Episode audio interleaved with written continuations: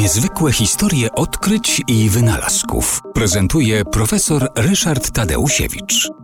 Elektryczność odkryta przez starożytnych filozofów i rozwijana potem przez zainteresowanych przyrodników przez szereg stuleci była dość tajemniczym zjawiskiem, była ulubionym przedmiotem zabaw salonowych, na przykład elektryzowanie różnych przedmiotów, dotykanie tych przedmiotów i potem uzyskiwanie takiego efektu miniaturowych piorunów, czy ewentualnie na przykład w modzie był pocałunek elektryczny polegający na tym, że ktoś tam się naelektryzował i w momencie jak został pocałowany, no to był wstrząs elektryczny.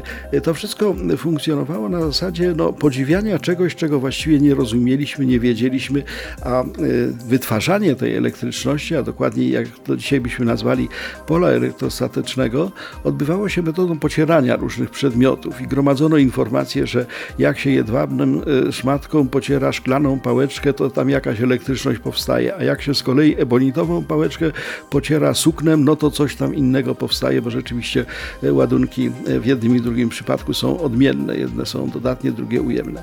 Otóż tego rodzaju badania nie posuwały sprawy naprzód, ponieważ ta elektryczność była bardzo ulotna. Na chwilę można ją było wywołać tym pocieraniem różnych rzeczy, nawet sierść kota pocierano, żeby uzyskać elektryczność, ale ona za chwilę znikała.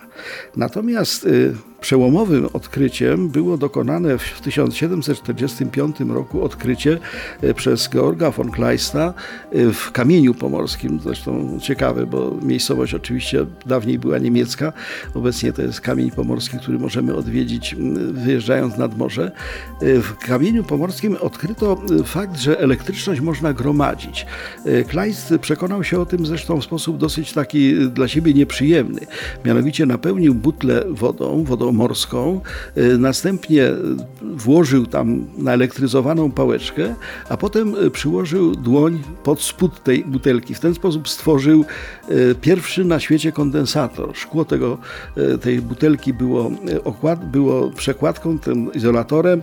Woda i ręka były okładkami kondensatora. Okazało się, że ładunek, który spłynął tam, był bardzo silny i co więcej, sam Kleist no, oberwał potężne wyładowanie elektryczne, także zaraz przy tym swoim odkryciu zemdlał.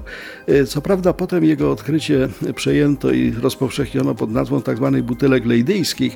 Niemniej jednak po raz pierwszy ludzie mieli możliwość gromadzenia elektryczności i eksperymentowania z nią. To ogromnie posunęło sprawę naprzód. Przypomnijmy, tysiąc siedemset czterdziesty piąty rok to początek nowoczesnej elektrotechniki.